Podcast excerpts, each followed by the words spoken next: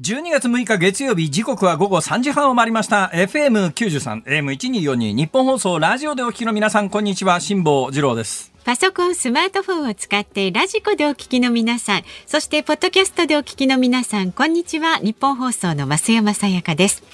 辛坊治郎ズームそこまで言うか。この番組は月曜日から木曜日まで辛坊さんが無邪気な視点で今一番気になる話題を忖度なく語るニュース解説番組です。今一番気になる話題、はい。えー、2つありまして。お。一つは本番20秒前に電話がかかってきてですね。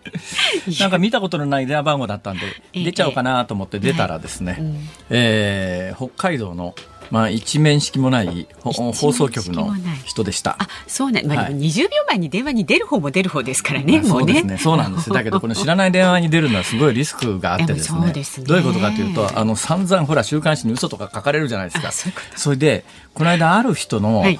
えーっと、産経新聞に出てたのかな？違うか。あの、花田さんって、夕刊富士で連載、連載持ってる方いらっしゃるじゃないですか。月刊花田っていうのの編集長やってる。で、昔あの、週刊誌の編集長をしてた時代があるんですよ。で、その時のエピソードがずっと書いてあって、ああ、そういうことかと思ったのは、とにかく、訴えられて、名誉毀損で訴えられた時に、あの、絶対負けないための手法として、はい。とにかく記事にする直前でも何でも一旦悪口書く本人に当てるんだって。はあ。で本人が否定するよね。ええ。否定したけど一応本人に当てましたということが後々名誉毀損の裁判を起こされた時にまあ勝てる一つのツールになるのでとにかくあの何か週刊誌に記事載せる時には必ず本人にたどり着いて本人のコメント。だから私も週刊クソ文書に完全な嘘を書かれた時にもう全部嘘の徹底的な嘘を書かれた時にあの1回目文句言いに行ったら、ええええあのいやちゃんと弁護士にを通じてはい。内容証明を出した。なんでこんな嘘書くんだって言って内容証明出したら、ええ。ちゃんと返事が来たんですよ、ええ。向こうの弁護士から、ええ。その向こうの弁護士から来た文章をずっと読んでたら、はい。い、やこの記事は一応本人に当てて記事の中で本人が否定してるということを一言書いてますから ひどい話だろ。ええだそういう手口を使うから、だから、うかつに電話出て、はいはいあ、あの、まあ、週刊内内です。あの、こういう記事を書こうと思うんですけど、一言コメントを、全部嘘だよって言ったら、えー全部記事で出た後、本人に当てたところ全部嘘だと言いましたっていうね。そういうことをしやがるわけだよ。だから、うかつに電話出るのはリスクが高いんだけど、はい。でもはい、私は逃げも隠れもしないタイプだし、あの、特に2013年のヨット事故の後にですね、集まった記者の人たちに、ええ。俺の直接の携帯番号を皆さんにお教えしますから、ええ。何書いていただいても結構だけど、一応本人に聞いてくださいとえいうのが、どうぞとまあ、でも後からいしいいろいろ世の中のからくりをすると、はい。知ると、嘘書く時の、まあ、思うツボなんだよね、とりあえず。トーク。みたいなもの。だから私の携帯番号そうやって知ってる人がたくさんいる一方でうん。全く知らない人もたくさんいるわけですよ、はい。つまりタレントじゃ事務所に入っていないので基本テレビでコメントをしてるあの弁護士さんであるとか、えー学者さんであるとかって、まあ、ほぼ100%どっかの事務所に芸能事務所に入ってますよ。ねそうですねそうじゃないと、まあ、アクセスできないっていうかええ連絡つかないんですよ。はいところが私は全く事務所に入ってないんですよ。はいとなると私にアクセスする方法がなくて、うん。その北海道の放送局のある人は、ええ私にこう連絡したかったんだけども、あのどうやっても連絡先がわからないと。まあ、正直申し上げてですね、あの日本全国の皆さん、日本放送を窓口にしますから、何か用があるなら日本放送に言ってきてください。ね、事務所ありませんけど、日本放送が間に立ってくれるはずですから。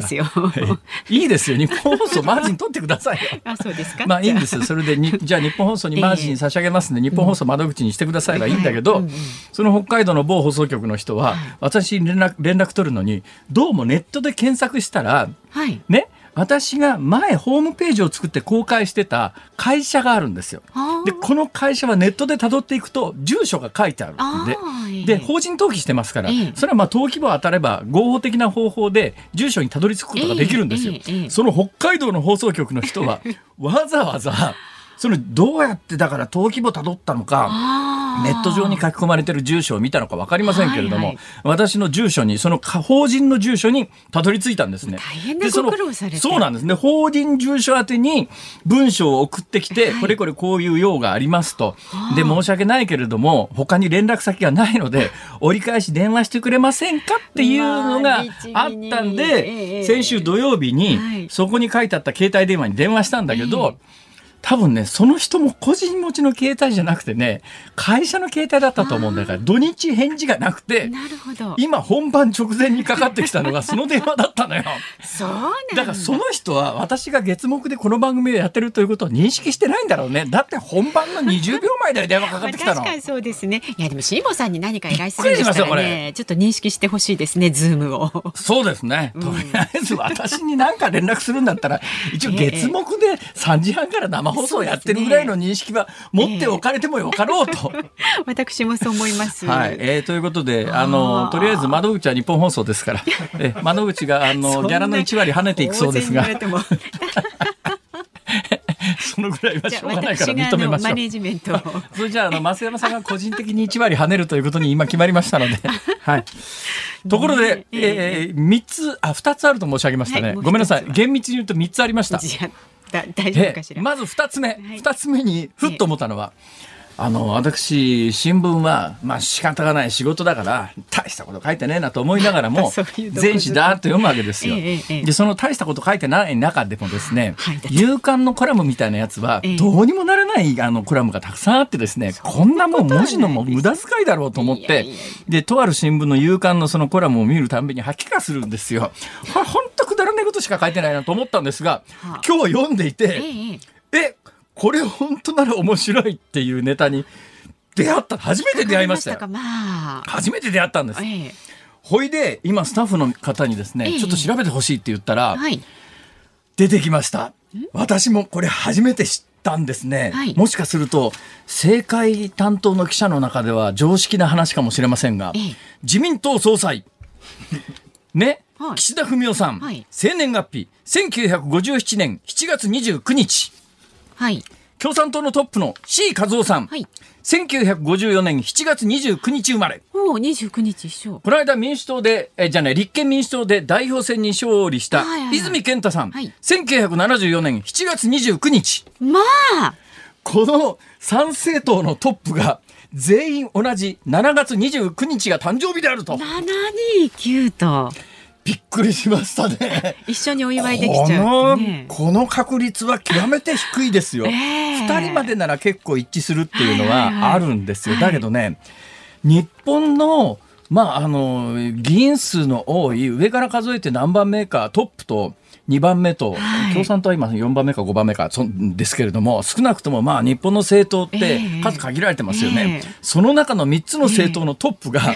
同じ誕生日って、すごい。いやそのコラムもたまには役に立つなと思う。だけど、えー、結論から言うと、はい、だからどうしたって話なんだけどね。でもお三方はほら占いのページは同じページを見たりするわけですよね。誕生日見るときに一緒なんえー、岸田文雄さんと C 和夫さんと泉健太さんは、うん、えー、毎日誕生日占いは同じです。運勢一緒だから。そうなると占いって何なのよっていう感じもしなくもないな。えー、どうでしょうか？これは驚きでしょ。う。ちょっとびっくり、ね、これちょっとびっくりしました、うん、今日やっぱり一番気になる話題の2番手としてはいいんじゃないかと思います。が、うん いいえー、で気になる話題3番手は、はい、これまああのどうでも一番どうでもよくないネタなんですけど、はい、一番どうでもよくないネタで、先週ここでですね、はい。あのアフリカで新型コロナウイルスの新種が生まれるメカニズムについて力説したときに、まあ、根拠ではないんですけれども、まあ、最新情報としてこんな話があるよということであのナイジェリアというアフリカ中部にある国で10月に採取されていた血液のサンプルを調べてみたら、はい、オミクロン株の遺伝子が見つかったって話をしました。これ一部の新聞に書いてありました。で、出元はどこかというと、ナイジェリアの CDC、あの、だから政府の疾病管理センターなんですよ。だから出元としては、最も信頼できる出元ですよね。だから私もそれをもとに申し上げたんですが、その後ですね、2日後ぐらいに、ナイジェリアの疾病管理センターが、はいごめんなさい。あの、間違ってました。あの、デルタ株でしたって、お いそうだったおい、ふざけんなよ。えーもう何を信用だからあの金曜日も申し上げたように、あ木曜日に申し上げたようにやっぱり南アフリカ以外のアフリカって検査体制等々がしっかりしてないんで、オミクロン株もいつもだから新種が検出されるのも検査体制がしっかりしてる南アフリカだし、ちょっとその他の国ではなかなかその検査体制自体が 信用できないよねみたいな話はしましたけど信用できないにも程があるような政府の発表でさ、これはねここが由来、ね、オミクロン株ですって発表したらいやデルタ株でした。ええー、ということで今の一番信頼できるデータは11月11日に南アフリカの北側にある別のアフリカの国で発見されたのがオミクロン株の最初の株、はい、だからまああの10月ではなかったですが11月の上旬にはもうあの検出されているということでいうと、まあアフリカの内陸部から南アフリカにかけては相当広がってるよなということは分かります。で同時にそれ木曜日に予言した通りなんですがどうもこれこれだけ広がってるということは感染力が強烈に強いけれども、はい、まあ、重症化率とか死者とかっていうのはうんまあ一般論としてウイルスの歴史をたどると感染力がどんどんどんどん広がっていくと、まああのえー、感染対象を殺してしまわない弱毒化したものの方が優勢になるっていうのが過去ウイルスの歴史でいうと一般論としてね。でまあ、あの最終的にスペイン風邪もそうやって収束していったんだけれどもただもちろんプロセスはあるんでスペイン風邪に関して言うと大きな感染が3つあったんですがあの毒性で言うと2波の方が1波より大きかったんですだからそういう変異することもありますけれども、だ一般論として長期の何年以上のあの目線に立った時にはだんだん弱毒化していくだろうねっていう予測みたいなものを木曜日に申し上げたんですが、もう週末オミクロン株に関しては全世界で続々検出されて検査体制の体制の整っている国はあの遺伝子検査で出してきますよね。それでもすでに、えー、世界中の感染者って数百人のオーダーに載ってるんですが、今のところね重症化例と死者例がゼロです。うんだから今のところ数百例もすでに報告されてますけれども、えー、数百例すべて、えー、半分ぐらいが無症状。で半分が軽症で重症化例と死者例が今のところないと、まあ、今後さらにそれが何万とか何十万の大台なんて言った時にそれでは決して済まないとは思いますがだから現状そういう状況だということに関してはしておかれてもいいかなと。そうですね。はい。というのを、まあ、これ、あの、はい、えー、先週木曜日の一部訂正も含めてですね、えー、一応気になっていることは全部お話しさせていただいたんで、はい。あと気になってる話題がですね 本番直前に構成作家の安倍ちゃんがですね「辛、坊、さん知ってますか？今の20代ってせいろがの匂い嗅いたことない人が相当いるらしいですよって。えー、本当？みたいなことで。ですよね。ちょっとじゃあ詳しいデータちょうだいって言って、はいはいはい、今あの、そのデータ意識を出してくれてる最中なんで、はいはい、このオンエア中にまとまったらご報告させていただきます。ご報告していきます。はい、では今日も株と為替の値動きからお伝えしていきます。今日の東京株式市場日経平均株価は反落しました。先週の金曜日に比べまして102円20銭安い2万7927円37銭でした。新型コロナウイルス変異株オミクロン株の感染拡大による経済活動の停滞への警戒感が消えずに主力株を中心に値下がりしましたまた為替相場は現在1ドル113円ちょうど付近で取引されていますさあ、ズームそこまで言うか、この後は週末のニュースを振り返るズームフラッシュ。で、4時台のズームオンでは、京都大学ウイルス再生医科学研究所准教授の宮沢孝幸さんをお迎えしまして、新型コロナウイルスのこのオミクロン株にズームしていきます。ラジオの前のあなたからのメッセージもお待ちしております。ニュースに関する質問、辛坊さんへのツッコミ、何でも結構です。メールは zoom zoom アットマーク 1242.com ツイッターはハッシュタグ漢字で辛坊治郎、カタカナでズーム、ハッシュタグ辛坊治郎ズームでつぶやいてください。で今日もお送りします番組のエンディングでかかるズームオンミュージックリクエスト。あなたが聞きたい曲をね、ぜひ送ってください。東京寒くないですか？カフ上げて喋ってください。失礼しました。今日東京寒くないですか？寒い、すごい寒い。寒いでしょ？寒い。私もね、東京で今日かなり厚着してきたつもりなんだけど、うん、東京で街歩いてて、うん、寒っと思ったんですが、ね、急に寒くなった時に聞きたい曲って先週やりましたよね。寒くなってそうですね。ね、うん、急に寒くなって2日目に聞きたい曲。微妙ですよ。微妙ですよそれは。うん。まああのお聞きになり週末床暖房あこれもやったね。やりましたよ。発想がねなんかね進んでないですよ。停滞してますよ。そうですね、はい、それじゃあ、うん、あのナイジェリアの疾病対策センターについていやそんな曲ないです。思うことを曲に乗せて。ないですよ。あのお好きな曲で構いませんのでね送ってください。さあズームそこまで言うかこの後は週末のニュースを振り返るズームフラッシュです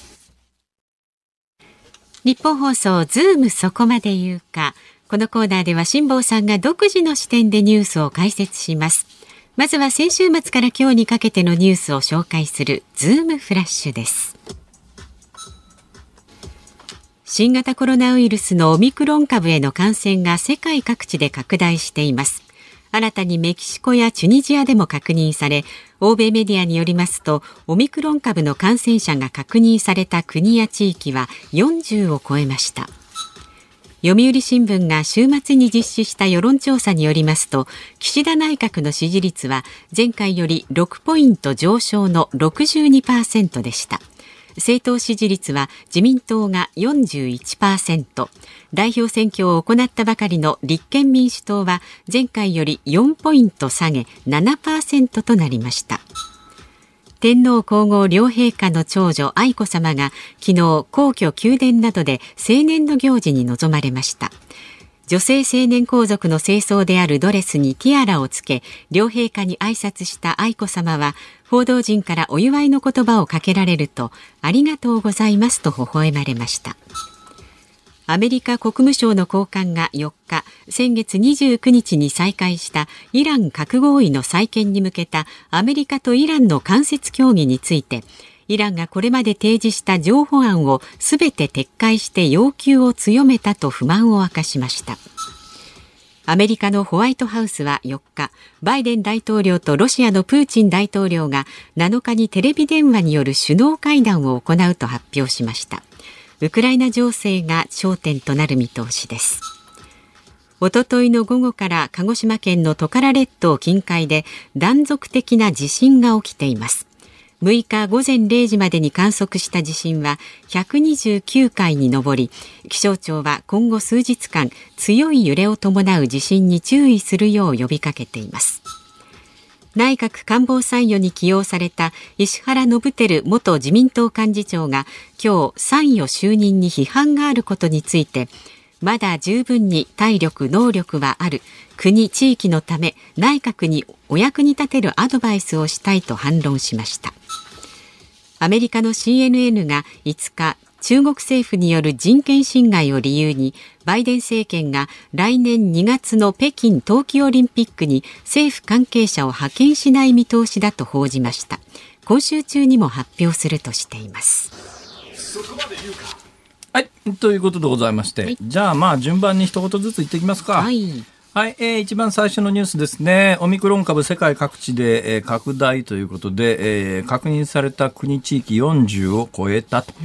まあ、あの、冒頭お話したようにね、えー、どんどん広がってます。で、えー、先週木曜日にお話したように、感染力が極めて強いですから、これあの水際で防げるかっていうと今日本ではあの水際で2例防いだことになってますけれども、まあまあ相場入ってきますね。ただまあ水際対策やらなくていいのかというと急激に感染者が増えると当然あの一定割合で重症化する人も出る可能性が、まだ分かんないですけどね、あの冒頭お話ししたように今全世界で確かにあの国で40実際の感染者はベースで言うと数百人もしかするともう一つオーダーが上がるぐらいな勢いで感染者見つかってますけど、うん今のところ重症化した死者はもちろん重症化した人も確認されていないという状況ですから。まあ、どんな、普通の鼻風邪だってね、あの、それは1億人かかかりゃ、一人ぐらい死ぬ人がいますから、あのね、重症化、あの、えー、死者が今後もこのオミクロン株でゼロである蓋然性は極めて低いわけで、うん。はい、相当、まあ、母数が増えりゃ、あの、症状が重い人も出てくるだろうと思いますけれども、現状においては、まあ、そういうことだという認識を持っておかれてもいいかと思いますね。はい。あはい。えで、それと関連するんですが、あの、読売新聞の週末世論調査ですね。えー、岸田内閣の支持率が62%で、えー、政党支持率、自民が41%、うん、立憲民主があの代表選で新しい顔が決まったばかりなのに4ポイント下がって7%。納得いかんな。今日の占いで言うとさ岸田さんは基地でさそうですよね。本当ですよね。立憲民主の泉さんは今日じゃないのか。そうですよ。7月29日獅子座ですけど、ね、両方とも2人とも誕生日同じだからな。そうなんですよね。なんかお気の毒です、ね、立憲民主の泉さんきっとなんかいいことありますよ。バランス取るんで。岸田さん、なんか悪いことがあるかもしれませんから、気をつけてくださいね。どうでしょうか、そういうことで。はいええ、これもね、私がずっと申し上げてる通りで、はい、えー、コロナに関して言うと、厳しくすればするほど支持率が上がると。えー、金をまけばまくほど支持率が上がる。もう典型的な例ですね、これ。であの若年層にね、18歳未満か18歳以下かあの10万円ずつ配る政策、うん、えー、評判はあの全体としてはそんなに良くないはずなんだけれども、うん、世論調査を取るとそこそこ高いんですよ。というのは世論調査の対象になって子どもがいる世帯、はい、つまりその対象者の18歳未満は数はそんなにいないですけどもでもそこの層の子どもを持つ親が利益あるんで、そうするとまあかなり全体に分厚くなりますから。うんあの前10万円全員に配った時にその政策は相当支持されたんですよ。でもまあ理屈から言ってもそのこのタイミングで10万円ずつ配るのどうなの？全員にっていうのはあのあるんだけども、でもそういう政策って世論調査すると必ず支持率高くなりますから。だからねまあ、ポピュリズム中かとにかくコロナに関しては厳しくすればするほど金はまけばまくほど支持率が上がると、はい、今そういう構図になってます、はい、まあ私はまずいと思います。この状況は、はい。えー、まずいですが私は対案がありますがその対案について喋り出すと、えー、対案？うん、あの実際じゃあどうしたらこの、いいのかっていうことに関していくつか対案があるんですけどね、でもそれを喋り始めるとね、なんか選挙演説みたいなことになるじゃないですか。でまた勘違いされてもね、ほんでまたあの 安物のクソ週刊誌にあのなんかでたらめ書かれても嫌だなと思って。まあとりあえず今日はこの辺で勘弁しといてあげよう。いつか聞かせてその次の愛子さま青年の行事に臨まれました。いややっぱりね。あのジェンダー論になりますからちょっと微妙なとこなんですけど、まあ、男性でも興味のある人はいるんだろうと思いますけど、うん普段私あの自宅大阪の自宅にいる時にご飯食べる時テレビつけないんですよ。ね、で、まあ、子供の教育上もあってですね、うん。うん、今もう子供一緒にご飯食べないから関係ないんですが、うん、それでもまあその習慣が残っていて今朝朝ごはんを食べるに際して、はいまあ、いつものようにテレビつけずに無音の中でご飯を食べていたらですね、うちのかみさんがものすごい勢いでテレビつけたんです。何？何？どうしたの？どうしたの？どうしたの？って聞いたら、だってだってだって愛子様のドレス見たいじゃない見たいですよね、ティアラとドレス、ね、見たいですか？見たいですよ。え、何の興味もないんだな、これ。嘘。ああ、綺麗だなと思って、あの布地とかまで見ちゃいましたよ。え、嘘本当ですよ。関係ねえじゃん。いや、関係ないっちゃ関係ないですけど、見たいですよ。ええ。この後イランの核合意等々について喋ろうと思ったらタイムアウト。石原信輝さんの話しとかなくていいですか？いいですか？そうですね。それではまた今度。はいズームフラッシュでした。12月6日月曜日時刻は午後4時を回りました。ニッポン放送から辛坊治郎と。増山さやかでお送りしています。さあここで番組からお知らせです、はい、来週月曜日13日からの辛坊治郎ズームそこまで言うかは特集辛坊治郎がノーリミットニュース大横断スペシャルと題して新型コロナワクチン政局エネルギー問題など一癖も二癖もある論客をお迎えいたしまして辛坊さんがノーリミットなトークで皆さんのご機嫌を伺っていくという。ご機嫌伺うんですか？いやいや、どんなコーナーですか。トークでいいですよ。で、13日月曜日のゲストは橋本徹さんです。で、橋本さんもね、辛坊さんと話すときはもう特にこのリミッター外れまくりまくるからね。えー、で、番組が午後6時まで。大きな勘違いをしていることがありましてですね。先週、あ、ごめん、俺、その前の週の週末に橋本さんの番組にゲストで出るから、はい、もうそこで喋っちゃうよみたいな話を先週したじゃないですか。改めてカレンダーを見てみたら、うん、えー、橋本さんの番組に出るのはその次の土曜日だということが判明しましてですねだからここが、はいはい、まあ、最初の出会いみたいなことになります。よかったです。フレッシュなところをぜひえ？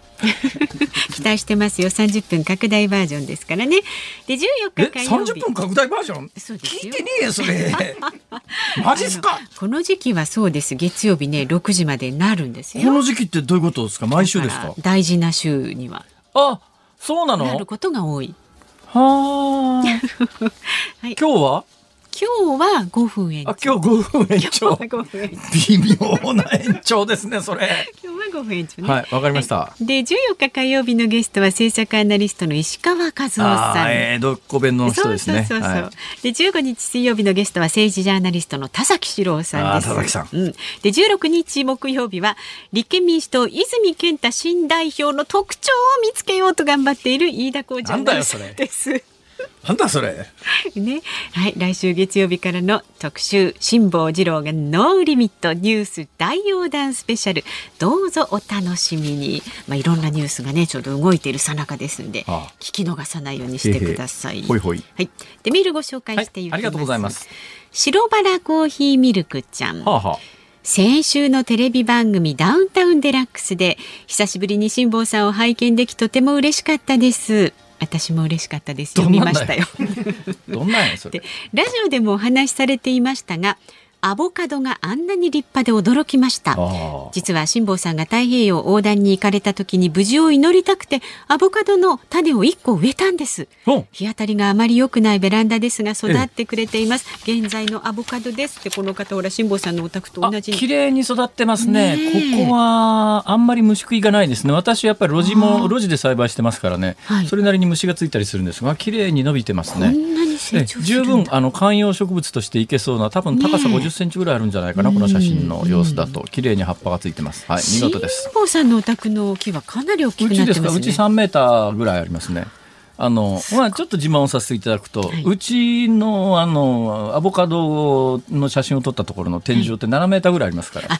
私もね思ったんで辛坊さんちってやだ吹き抜けすごいゴージャスって思って、ね、嫌だ、もう本当にそこですかって自慢で、自分で喋っといて何を言うかみたいなところがありますけど。うん見ましたよそうなんですよ。だからスコーンと7メーター以上あるのかな？なんか、ねえはい。おかげさまでありがとうございますリビン。グなんですか？ややだ行ってみたいいですね。や実はあそこに置いてあった椅子であるとか何であるとか、はいはい。あの全部私が作ったものなんです。椅子からテーブルの足から。手作りですか？はい全部手作りです。すごいですそうなんです。家は違いますよね。家は違いますね。家は大工さんが作りました。でもあそこに置いてあったあの多分その時映ってた誰も気にしてないと思いますが椅子からテーブルの足からみんな私が作りました。そうなんですか。テーブルの天板はもうあのあありものですけど、ええ。はい。ええ。へえはい。すごい特技いろいろそうお持ちなんでです。すね私ね本当はね大工になりたかったんですよ。器用ですよねそうなんだ。からね他になんかこうやることがありすぎてですね大工になり損ねてですね、うん。もう一遍人生できるんなら俺は大工になりたいなと思うんですね。おはい。ーいいじゃないですか。夢そうがあって。です。もう無理ですね。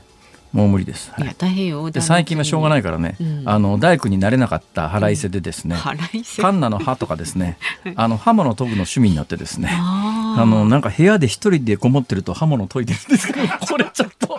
怖い。これちょっとなあの周りから見ると危ねえなこいつって感じだろうと思いますが特に今研いでるのがですねあの古いあの道具箱から発見したはい今から40年ぐらい前に取材先でもらったはい。大変高価な刺身包丁柳葉包丁っていうのが出てきてですね。これがもう錆だらけになってたやつを、ええ。今その錆を落として部屋で一生懸命研いでるんですが 研いでるのが柳葉包丁っていうのがねこれかなりこれ誰かに見られたらまずいんじゃないのっていう。しますよそれは。はい。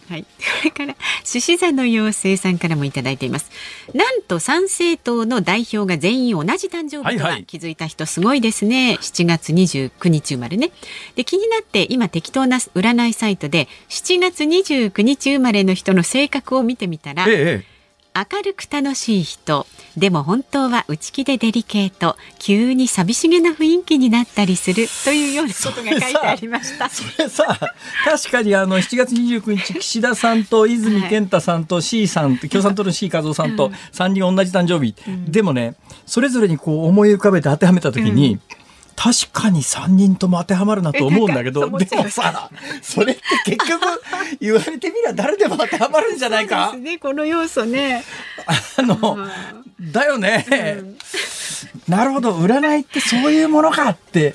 よくわかりました。まあでもね、そうなんでも占いに関しては私エピソードがありまして、これまあこの番組でも土曜日時代に一遍お話ししたことがありますが、私今から20年ぐらい前に朝の番組をね担当してたことがあるんで、その時私ねその番組を作ってるところの部門の部長だったんですよ。で私の部下が作ってたんですね。で出演者としても出てたんですよ。である日占いっていうのがあってですね、ある日の占いやってみたら。前の日と同じやつ出しちゃったんですよ。これあのミスなんですけど、昨日の占いと全く同じやつが出てきて、それでそれ現場から報告が上がってきたから、俺もいい加減でさ、まあ、昨日と運勢が同じこともあるだろう。いいや、もう、売っちゃっとけ、売っちゃっとけって言ったらですね、それ毎日占ってくれてたのがプロの占い師さんに発注しててそこのプロの占い師さんに怒鳴り込まれてですねそりゃそう ですよ。昨日と同じわけないだろ全部が！って言われて「いやすいません。すいません」やだ大問題、はい、で謝りに行ったことがあります。そう気をつけて、はい、占い師さんともに、はい、そう占いは日々変わりますのでねチェックなさってくださいね皆さんもね、はい、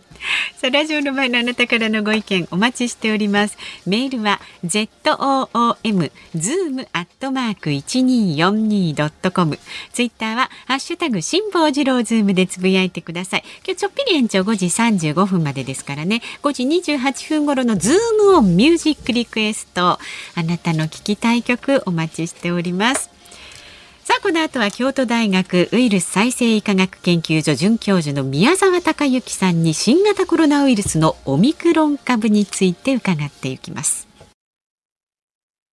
ズームそこまで言うか。この時間特集するニュースはこちらです。岸田政権がオミクロン株の水際対策強化に理解を求める。新型コロナウイルスのオミクロン株について昨日後藤茂之厚生労働大臣が出演したテレビ番組の中でまずは水際で外国から入ってくるのを抑えるということで水際対策の強化に取り組んでいると理解を求めました。オミクロン株をめぐっては先週土曜日岸田総理大臣も医療資源をオミクロン株に集中させるという考え方を明かしていますが社会経済活動が戻ってきた中現在の政府の対応や世の中の空気に問題はないのでしょうか。この時間は京都大学ウイルス再生医科学研究所准教授の宮沢隆之さんにお電話でお話を伺っていきます。宮沢さん。こんにちは。あよろしくお願いします。ご苦労様です。お元気ですか？あまあ元気です。あのまあ疲れてますけど元気ですよ。はいはい。ななんで疲れてるんですか？や寝不足ですね、寝不足。え、なん、寝られないんですか？忙しいんですか？ね、あ寝られないこともありますね。はい、はい。今、寝られない最大の理由は何ですか？いや、あの、忙しいからだと思いますけど、ええ、はい、何が一番忙しいんですか、今？あ、ごめんなさい、あのね、あの公演結構頼まれちゃうんですよね。ああ。そういうあんまいいことじゃないですけどね。はい。え、いいことじゃないんですか？いや、いいことというか本業じゃないじゃないですか。ああ、大体どんなところの公演でどんな話をされるんですか？あ、もうほとんど同じですね。ちょびあの、いろんなところで経済関係もそうですし、えええー、と、昨日はあの京都大学を卒業し、京都大学を卒業して、京大の先生だったり、他の大学の先生だったり、学長だったりしたり人の前で話をしてます。ほうほうほうほう。大体あれですか、トーンとしては、やっぱり現状の日本のコロナ対策は間違ってるっていう趣旨ですかね？うん、私はそうなっちゃうんですよね。ごめんなさい。はい。何が一番間違ってますかね？うん、やっぱり日本の、あの、日本の現状を一生懸命見ていただいて、欧米に流されなくていいと思うんですよね。ええ、で、アルファの時もそうだし、デルタの時まあ、デルタそこそこ流行りましたけど、それでも欧米の10分の1ぐらいだったと思うので、はい、まあ、あのー、それで、まあ、すごく、こう、慌てるっていうのはどうなのかなっていうふうに思っていや、それで言うとね、まあ、今回のオミクロン株における岸田政権もそうですが、あの、これも冒頭から私、この番組でも申し上げてるんですが、日本でやっぱりあの、コロナに関しては厳しく対処すればするほど世論の受けがいいっていうところがありますよね。そうですね。ああの僕はあの、まあ、岸田政権のこの前のあの鎖国がありましたよね、鎖国みたいなのがね、はいはいはいはい、あれですごくびっくりして、いや、これみんな怒るだろうと思ったんだけど、なんか世論調査見ると、8割とかは支持してるそうなんですよ、そうなんですよ、びっくりしたんですけど、あのー、やっぱり皆さんね、鎖国とかすごく好きですね。うん、まあそうですね。それにね、もう単純な話で世論調査ってやつがね、あの、ちょっとやっぱり、あの民主主義の間違ったところをあの増幅する役割があってですよ。つまり海外からの帰国者あの完全に止めても困るのは海外にいる人だけで、えー、圧倒的大多数は日本国内にいるわけで圧倒的大多数で日本国内にいる人にとっては、えー、海外の人がいくら困ろうと止めちまった方がそれはあの自分にとってプラスなので、えー、というふうに考える。つまり民主主義で一番やってはいけないところになんか政治が走っちゃってるよねっていう感じが正直するんですよね。そうですね。まあでも産業界の方ではもうちょっと人を動いてもらわないと困るって人いますね。ああの、えっと、まあ具体的に言うとゲーム会社の人に言われたんだけど、うん。あれ？あれ？宮沢先生ゲームされました？あしないですよ。しないですよ。あ、宮沢さんゲームしないんですか？はいはい、あただあの京都、京都関係のその、まあ、あの経済関係の人と話をしてて、やっぱり人が戻ってこないと、とか人の交流があの正常に戻らないと非常に困ると。なるほど。京都はそうですよね。任天堂の発祥の地ですもんね。そうですね。えー、さて、オミクロン株です、えー、今のところの感染状況、この株、オミクロン株の正体について、宮沢先生の見解を教えてください。あえーとですね、まず、あのえーと、第1点目あの、南アフリカ起源なのかってことなんですけど、はいはい、これに関してはまだ分からなくて、ええ、そのまあ、あの突然、すごい変異が入ったんですよ。そんなに大きな変異なんですか、やっぱり？大きな変異っていうかね、もう何十、32箇所ですか、はい、これ、普通ね、あの変異ってこう連続してるわけです、何か何か変異入って、次何か変異入ってって、連続するじゃないですか、はいはいはいはい、32個入る前に、突然32個なんか入るわけなくて、えー、1個ずつか、でも突然現れたんですよ。はあ、なので、あのとあのー、まあ、系統樹ってあるじゃないですか、はいはいはい、枝分かれのね、のね。あれだとなんか突然、なんかあの根っこの方から突然現れた、なんかとてつもない変異に見えちゃうんですね。なるほど。なんですよ。はい。どこから来たんですかね？どっから来たのかがわからないって話でしょ？これね、あの、いろいろこう書いてあるのを読んでると、私も素人だからよくわかんないんですが、一応書いてあるものを読んでるベースの発言なんですけども、はい、えー、あの、細胞の中にウイルスが取り付くと、その細胞の中にある別のウイルスの情報を、あの、取り込んでしまうことがあると。で、この新型コロナのオミクロン株に関しては、なんか、えっと、一説は W、あの、HIV 由来とか、HIV に感染してる人は、風邪のウイルスにも感染しやすいんで、一般的な風邪の、あの、ウイルスから遺伝情報を取り込んだんじゃないかとか、そんなことが書いてあるところがあったんですが、どうですか、専門家は？あ、あのー、まず僕が疑疑ったのは、組み換えが起こったんじゃないかと。要は、新型コロナウイルスに近いコロナウイルスってあの人間も持ってるわけですよね、はいはいはいはい、3種類か、はい、えーと、マーズを除いて、マーズ、サーズを除いて3種類あるまあ、従来型のいわゆる鼻風邪を起こすウイルスってやつ鼻風邪が2種類と、ええ。えっと、下痢が1種類、えっと、ベータレトあベータコロナ、なるほど。今回のコロナウイルスに近いやつありますね。なるほど、なるほど。で、他にもね、動物がたくさんベータコロナ持ってるんですよ、例えば牛とかも。はい、はい、はい、まあ、であの今回のコロナウイルスって、他の動物にも感染するじゃないですか。はいはい、ですので、他の動物でまた組み替わった可能性あるんじゃないかなって見てたんですけど、えええーとまあ、詳しい人の専門家に聞くと、いや、そういうのはちょっとまだ見えてないなって話で、ええ。えーと、でも、じゃあどうしてこんなたくさん変異いきなり入ったのって話なんだけど、はい、う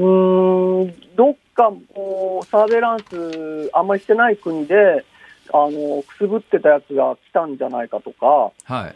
いうことですね。あのー、まあ、とにかく全然、こう連続性がないんですよね。なるほど。そんなに違うウイルスなんだ。それでその感染力が強まってるというのはどうも状況証拠から明らかっぽいんですが、これどう思います？感染力。うん、感染力強まってるんじゃないか。ただ、あの、本当にね、デルタより強いのかとかはよくわかんないですよね。えっとまあ、デルタが収まって、デルタに対する、あの南アフリカですよ、ベータが流行って、その後デルタが流行って、デルタが収まって、皆さん免疫を持ってるあの、かかる人は免疫を持って、かかっちゃった人は免疫を持ってて、その状況下においては、このオミクロンが流行りやすいのかもしれないんだけど、ええ、じゃああの、何もない、感染してないかった人に、オミクロンとデルタでどっちが強いんですかって分かんないですよね。でイギリスが今、あのデルタが流行っていて、あのオミクロンがなんかもうあのいるっていう話ですけど、えオミクロンがメジャーになっていくかどうかは、まだ不透明なところがあります、ね、なるほど、なるほど、うん、なるほど。日本に入ってきたときに、まずその感染力なんですが、これはどう思います？水際で止めることは可能ですか、えー、あの一つはあの、抗体から逃れる、変異がものすごい入ってるんで、はいはい、これ、まああの、ワクチンによってできた抗体は、ほとんど効き目はないだろうなと。なるほど。いうことを思っていますので、まあ、広がりやすいんじゃないかなって話ですけど、はいはいはいはい、うんまあ、そこ皆さん危惧されてると思うんですけれども、えー、あの今のところ、その重症化があんまり見られてないんですよね、重症化ないんですよね。えーえー、なので、まあ、あの感染力が強まって、えーと、と弱毒化していくというのはあの僕がずっと主張していることで、はいはい、まあ、あの正常な進化をしているんじゃないか、そしてワクチンを打ったとか、たくさん人が感染したとなると、ええ。えっとまあ、抗体から逃れるスパイクタンパク質になってくるのは当然だし、ええまああのまあ、正常の進化なんじゃないかなと思ってます、その今回、その30いくつ変異している部分というのが、まあ、いわゆるスパイクタンパクっていう細胞に取り付くときにウイルスが使う部分であると、だからそこが大きく変異してると、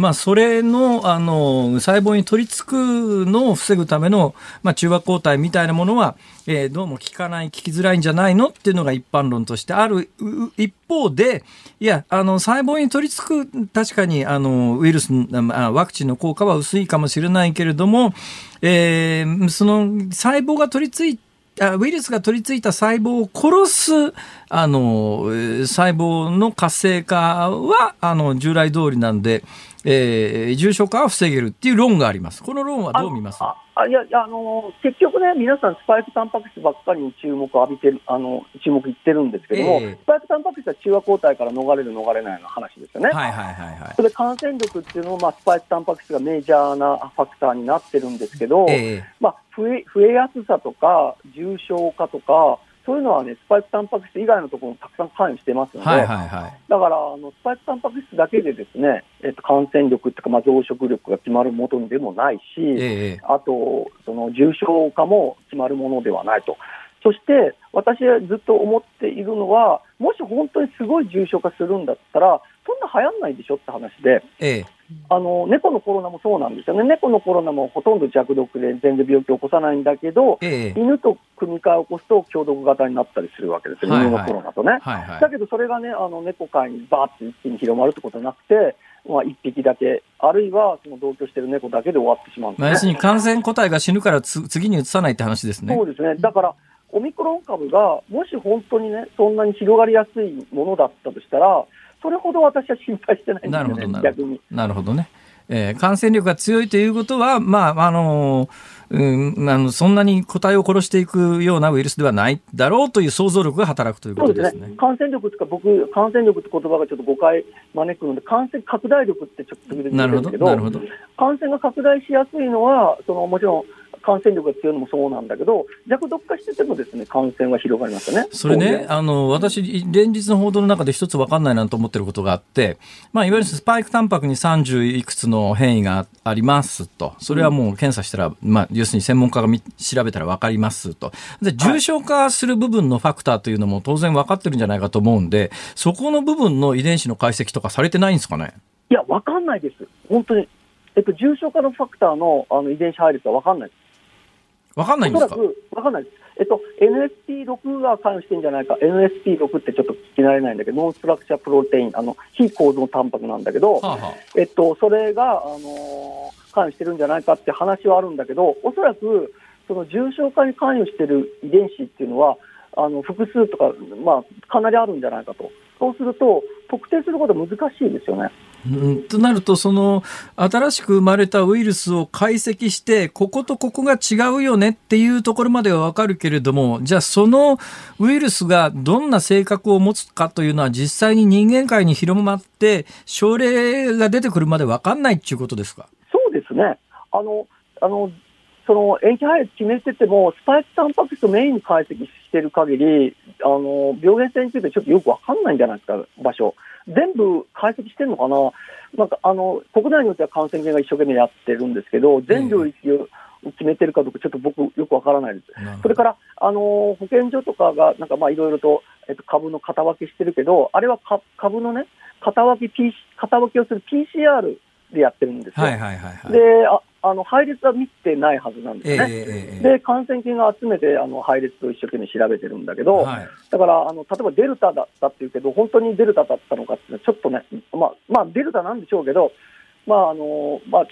どうなのかなって、完全に調べきってないですよね。で、日本においてもまあこんなもんですから、ええ、まあ、海外においてはあのちゃんと調べられてないところもたくさんあって、え、で、オミクロン株がですねワクチンをたくさん打った国で生まれやすいはずじゃないですか。だってあのワクチンから逃れようとする変異ですから、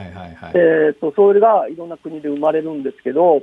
あの今回、その突然降ったように南アフリカで出たのは、そのまあ、どっかから入った可能性もあってね、ええ、海外から。だけど南アフリカは一生懸命、まあ、あそこ、まあ、アフリカの中でも最大に検査しているところなので、はい、検査っていうか、解析しているところなので、でたまたまあの南アフリカで見つかったけど、他のアフリカの国、ボツワナとかの可能性もありますし、ええ、あるいは先進国から入った可能性もないとは言えないですね。なるほどね。うん、うんうんなるほど、まあ、分かんないことがたくさんあるんですが、一つまあ、でもね、まあ、うん、オミクロンを防げなくちゃいけないっていう風潮になっちゃってるんだけど、え、僕は、たとえ入ってきても、そんなにひどいことはならないでしょっていうことは思ってます。ただ、欧米においてはどうなのかちょっと分かんないから、欧米ピリピリしてるけど、日本は今までアルファもデルタもね、まあ、なんとか乗り切ったわけで、はい、オミクロンもそんなに、こう、まあ、あの、欧米みたいに感染が広がるってことはないんじゃないですかね。まあ、私もほぼほぼ同意見なんですが、なかなかそういうことって、あの、宮沢さん、言いにくい世の中の風潮はありますよね。はい、ありますね。まあ、とにかく警戒しておけばいいやって話になっちゃってるんだけど、でも、その警戒する、自粛するのも、まあ、鎖国するのも、すごいデメリットあるんでね。そうですね、この辺はどう考えるか、まあ、去年あたり、やっぱりコロナで亡くなった方よりも、やっぱりあの、えー、女性で自殺された方の方が、同年代見るとはるかに多いっていうのがありますから、そう、ね,、そういうことも全体あの、統合して政治は把握しなしなきゃいけないんだけど、なかなかそうならないんですよ、ね、そうですね、世論に流されちゃうますね。おっしゃる通りだと思います。うん、先生、ありがとうございました、はい、どうもありがとうございました。お忙しい中、ありがとうございました。京都大学ウイルス再生医科学研究所准教授宮沢隆之さんでした。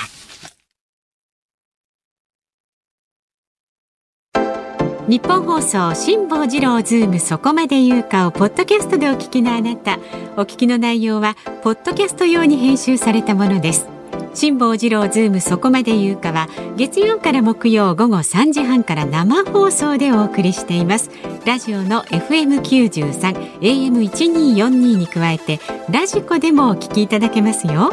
ラジオラジコではポッドキャスト版にはないコンテンツが盛りだくさん。ぜひラジオラジコでも聞いてみてください。そして12月13日月曜日からのこの番組は辛坊治郎がノーリミットニュース大横断スペシャルと題してお送りします。橋下徹さん田崎史郎さんなどスペシャルなゲストが毎日登場。辛坊さんがノーリミットで頑張ります。12月13日月曜日からの辛坊治郎ズームそこまで言うか。ぜひラジオラジコでお楽しみください。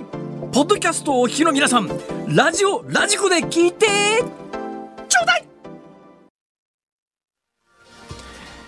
12月6日月曜日時刻は午後5時を回りました。こんにちは辛坊治郎です。こんにちは日本放送の増山さやかです。さあではメールご紹介していきます、はい、横浜市の鉄則さん。はいはい。あのせいろがんのね香りを若い方が知らないと、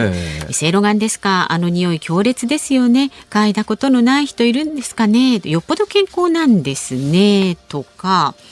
えー、TL125 さんですね北海道札幌市から。せいろがんも気になりますが Z 世代がせいろがんの匂いを知らないのであれば昭和のフリスクとも言うべきジンタンの存在や形状味はどうなんでしょうか？まだジンタン売ってますね。ジンタンも調べてみたら面白いかもしれないですね。冒頭あの最近の若い人の中でえー、せいろがんの匂い知らないっていう人がそれなりにパーセンテージいるんじゃないのって話がね、うん、えー、ありましたんでそれに対してのメールですけれども、はい。えー、いろいろ調べました。はい、えーいろいろ調べました。今、今ね、私多分ね、せいろがんについて3時間の講演ができると思います。せいろがん博士みたいになっちゃってますね。いいですか？はい、もう、いや、別に、いや、もうこれ以上や、や、やった方がいいのか、やめた方がいいのか。どっちがいいですか？どっちでもいいですけど。軽くですか？あ、軽くですか？あの、せいろがんというとですね、えー、曲が有名ですよね。ね、あの、どどどどどみみみみみ。ドミドミソソソソ。ドドドドドミミミミソドミドミソソソゾドなんですけど、これって、なんでドとミとソだけかというとですね、あのラッパー軍隊のラッパなんですよ。軍隊のラッパって、まあ、音出す構造はトランペットと一緒なんですが、トランペットは全音階が何で出るかというと、3つピストンがあってあのピストン3つこう操作することによって管の長さを変えてるんですね。ところが軍隊のラッパってピストンがないんですよ。つまり長さが一定なんです。長さが一定なんだけれども、うん、出る温度、音階って決まってるんです。うんうん、で、その長さに応じて出ると、まあ普通のピストンがないトランペットで、まあまあ、ビフラット感っていう難しい、音楽用語で言うと難しいんですが、はいはい、あの、どう、出る音が、ド、ソ、ド、ミ、だだから1オクターブ上がるとミが出るんですね。だドソドミソドはあの同じ長さのトランペットで息を吹き込むスピードだけで変えられるんです。だからあのそうそうだからさっきのセイロガンの、うんうん、あのラッパの音階っていうのはピストンがない一本の長さの変わらない軍隊のトランペットで吹ける、はい、曲なんですよ。うんうんうんね、こんな話から入ると本当に3時間かかりそうでしょ？そうですねゴールまではね。でも確かにラッパのマークでね。はい。そうなんです。ラッパのマークの太閤薬品のセロガンが有名ですけども、うん、あれ何回も裁判になってですねもともと太閤薬品の登録商標なんですが他の製薬会社がいやセイロガンって一般的にどこでもあるもんだから勝手に登録商標すんなよってんで裁判を起こされて、はい確かね最高裁で判決が出て、うん今あのセイロガンという名前でいろんな薬メーカーが基本同じものを出してるはずです。でなんで匂いがなくなったかというとですね、はい、あの昔はむき出しの真っ黒い塊だったのが、最近あの糖以上って言って周りに甘いのが包まれてるんで、あれほとんど匂いがしないのかな？私飲んだことないですがだから、あれで慣れちゃってるともともとのあの黒い塊のせいろがんの匂いがわからないっていう。ね、で私はせいろがんに関して言うとですね、そのいわゆるウィキペディアとかなんとか関係ない情報で一つ、はい、私が鮮烈な思い出があるのがですね、はい、私1970年代後半にバックパッカーだったんですよ。その時にバックパッカーが持ってく日本人のバックパッカーは必ずビオフェルミンとセイロガンを持ってったんですよ。ところがセイロガンってやつはもともとはね19世紀のドイツで発明されたものなんだけど、はい、っていうかクレオソートっていう主成分は。ところがですねもう20世紀も終わりぐらいになってくると、全世界的にそんなにないわけですよ。うん、外国の税関検疫の人が慣れてないもんだから、せいろがんをカバンの中に見つけると、何、うん、かの麻薬じゃないかって言って私の知り合いでせいろがん持ってただけで4日イタリアで拘束された人知ってます？えー大変だったですね、はい、それはね。以上。なんかちょっとこのぐらいにしといてあげます。香りがしてきたような気がしてきちゃいました。セイロガンとジンタンのね。はい、ね。ではえっとズームミュージックリクエストご紹介していきますね。はい、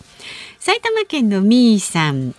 えー、なんだかもう街の空気がひんやり冷たくああ冬がやってくるんだなと感じます天国へ旅立った祖母がよく言っていましたいろんな首を温かくしなきゃいけないよ。手首、足首、本当の首ね。ね、えー、今日はマフラーが大活躍の一日ということで、はい、寒くなって二日目に聞きたい曲は小泉京子さんの木枯らしに抱かれて。なるほど。ね、それから仙台のなぜか還暦親父さんからは。郷ひろみさん、ひろみ郷の寒い夜明け。ほうほう。神奈川県海老名市の毛尾さんからはあ泉谷しげるさん春夏秋冬聞きたいです。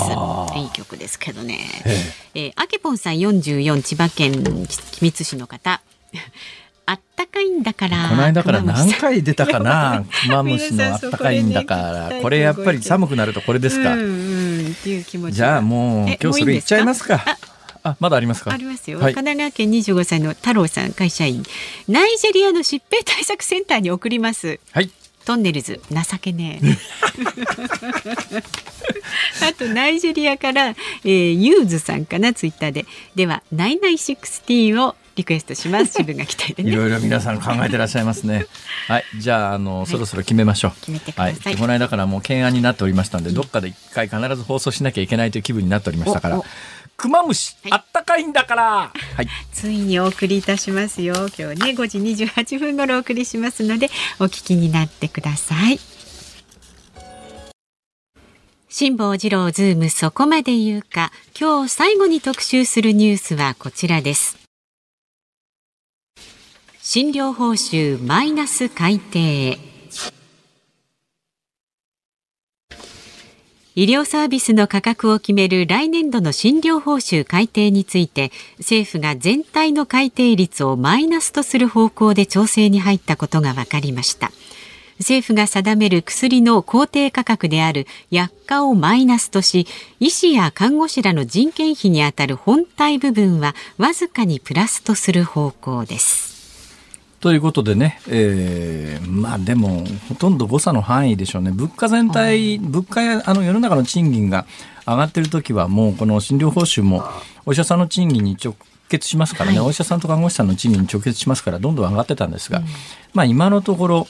ちょっとあの物価に関して言うと、まあ、何回もこの番組で最近やってますけれども消費者特にあの企業内部企業同士で物をやり取りする時の物価がかなり上がってきててで小売はなかなか転嫁できないから小売の価格はまあ長いこと上がってなかったって言われてきてるんですがでふっと気が付くとスーパーで売られてるものの同じ値段なんだけど量がずいぶん減ってきたなとか、えー、えー、200円台で食べられてた牛丼屋さんの一番安いメニューが400円台になっちゃってるよねとか気が付いてみたらかなり物価上がってるところ多いと思うんですが、それでもまあ統計上物価や賃金が収まっているということになると、えー、例えば物価年金物価や賃金にスライドする年金なんかも、えー、まあ据え置こうかって同じ発想ですよね。だから医療費に関して言っても、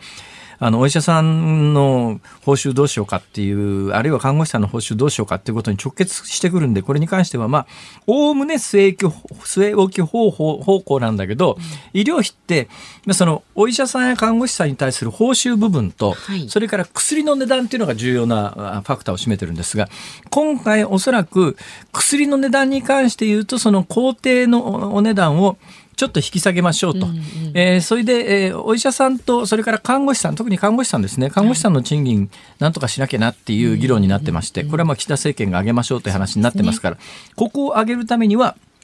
構造的にこの今診療報酬の改定の中で看護師さんの報酬を上げる方向でっていうことになると人件費の部分ですね、ここは上がることになるだろう、トータルでどうするのかなってトータル若干下げるのかなっていうことなんですけど、どこの部分で下げるかというと人件費の部分は下げられないんで、薬の値段を下げましょうと。で実は薬の値段に関して政府が調査したところえー、一般の病院でですね、薬の値段とじゃ病院が薬仕入れてる値段と、はい。公定の薬の値段っていうのがありますね。はい、で、公定の薬の値段、公で定まってる薬の値段の方が高いんですよ。何が起きるかというと、うん。佐伯が生じるわけですね、うん、まあ、もものすごく単純化して値段も単純化しますけれども一粒100円の薬を、はい、あの公定価格では100円としてます。だから、あの、お医者さんは診療報酬請求するときに、あの、一粒100円で請求ができるわけですよ。健康保険等にね。えー、だけど、え実際においし、薬屋さんから仕入れるときに、90円で仕入れていたら、うんうんうん、10円の差額が出ますよね。そうですね。これが佐伯というやつで、はい、長年問題になってきたのは、この佐伯がずっとあるもんだから、うん、お医者さんって薬を出せば出るほど儲かる。出せばうん、出すほど儲かるってのがあって、はいまあ、高齢者の方中心に、な、おじいちゃん何種類薬飲んでんのって言ったら、いや、1回15種類みたいな極端なことでね。うん、まあ、これは今、あの、5種類以上の薬を飲むと、健康に逆に悪いっていうような統計も出てきて、薬はだいぶ減らす方向なのと、それから一時期とだいぶ違うのは、一昔前は、あの病院行くとその病院が薬出しますから、ええ、病院が薬出すとそのまあいわゆるその公定価格との差っていうやつは病院の中に転がり込むから、うん、お医者さんは自分の儲けになるからもう処方箋やたら書きまくるっていうもうどこの病院行ったっていっぱい処方箋の山でその病院が経営してる薬屋さんに行くと、うん、そこで大量の薬もらったけど飲みきれずに貯めとくって人おじいちゃんおばあちゃん多いですけど、それで構造的にそういうものがあったんですがところがまあいろいろこうこの10年、20年ぐらいで状況が変わってきてるのは、はい、あの医薬分離で病院は処方箋しか書きません、はい、その処方箋を持って行って薬屋さんに持って行って薬だけ買いますっていう、ね、そうなんです。だいぶ増えてます、うん、だいぶ増えてますから、はい、一時ほどあの薬とのこの価格差があってもそんなに病気がもう病院儲からないよねって話になってるんですが、でもね地方に行くとまだまだね薬屋さんの数が少ないこともあって、えー、病院で薬出すところもあるわけですよ。そういうところはもう申し訳ないけれども、まあ、あの、すべてのお医者さんじゃありませんけれども、中には儲けに走るお医者さんは、風邪でも、風邪でも、あの、抗生物質出す医者がいまだにいますからね。さあ診療報酬の話を結末だけつけておきますと、えー、だからまあ来年の医療なあの短期的にはですねまあ方向性としてはそれで正しいと思いますよ。看護師さんの賃金をちょっと上げて、うんうんうん。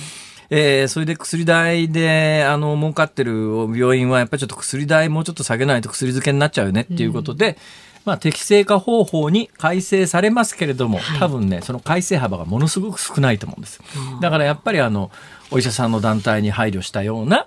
結局結論を出さざるを得ないだろうなってやっぱり日本の中圧力団体の中でも医師会って相当強いですからね。ということが背景にあります。あ、以上でよろしいでしょうか？はい、はい、今日のズームオンの内容は、ね、もっと喋るっていうのはいくらでも喋りますけど。ラジコのタイムフリー、それからポッドキャストでも配信しておりますので、詳しいことは番組のホームページ、また番組の公式ツイッターもね、ご覧になってください。お送りしているのはラジオネームあけぽん44さんのリクエストでクマムシあったかいんだからでございますが、ここまで長く聞いたのは 私初めてでございまして。あこういう曲だったんだって。まあいい曲ではありますけれども、はいはい、えー、あったかい曲を聴きながらあったかくない話を一つしますとですね、えー、先週先々週末に北海道にスノーボードに行った話は、ここでもしましたし、うん、YouTube でも画像を公開しておりますが。はいえー、その時はレンタルのボードを、ね、シーズンの初めだったということもあって借りたんですよ。うん。はい、でなんでレンタルのボードを借りるに至ったかというとまあ、私自分のボードも持ってたんですけど あのまず一つですね何年か前にバートンっていう有名な、うん、このあの創業者のバートンの方は数年前に亡くなられたんですけれども、うん、まあもうスノーボードというとバートンっていうぐらい有名なところなんですが、そこのバートンで一式全部揃えたはずなんですよ。ところがねこれがどうやっても見つからないんです。でそこにあるはずだと思うところを丹念に探して探して探して探して、ないと、大騒ぎしていたら。はい。娘から東京にいる娘からメールが来てですね、はい、娘のところにもそのお父さんが大騒ぎしてるという情報が伝わったらしくて お父さん私にくれたじゃんって。えー記憶にねえ俺お前勝手に持ってってもらったことにしてんじゃねえかとかそう思ったわけですよ。でそれはもう諦めた、ね、はい。はい、もうこれ諦めたんでうん、でその一つ世代前に履いてたボードの板と、シューズがどっかにあるはずだと思って探し出したんですよ。うんうん、それでそれを履いてみたらですね、はい、靴のソールがそこがひっぺ剥がれちゃったんですよ。ちょっとこれ劣化してるよなと。これはまずかろうというんで、はい、えー、今回先々週の末に北海道行った時にはレンタルのボードを借りて、えー、まあとりあえずシーズンインだからレンタルでいいかと思って借りたんですよ。だけど今年ね結構これは体トラトレーニングするのにいいということに気がついたんでよしじゃあまあ本格的に今年やってみるかと。でボードの板はかなりしっかりしてて、ビンティングもしっかりしてるから靴だけ買いに行こうと思って。その4年前にバートンのセットを買った近所にある大きなスポーツ用品店があるんです。はい、まあ全国展開の有名なスポーツ用品店のうちの近所店でかなり大きな店なんだけど、そこに昨日行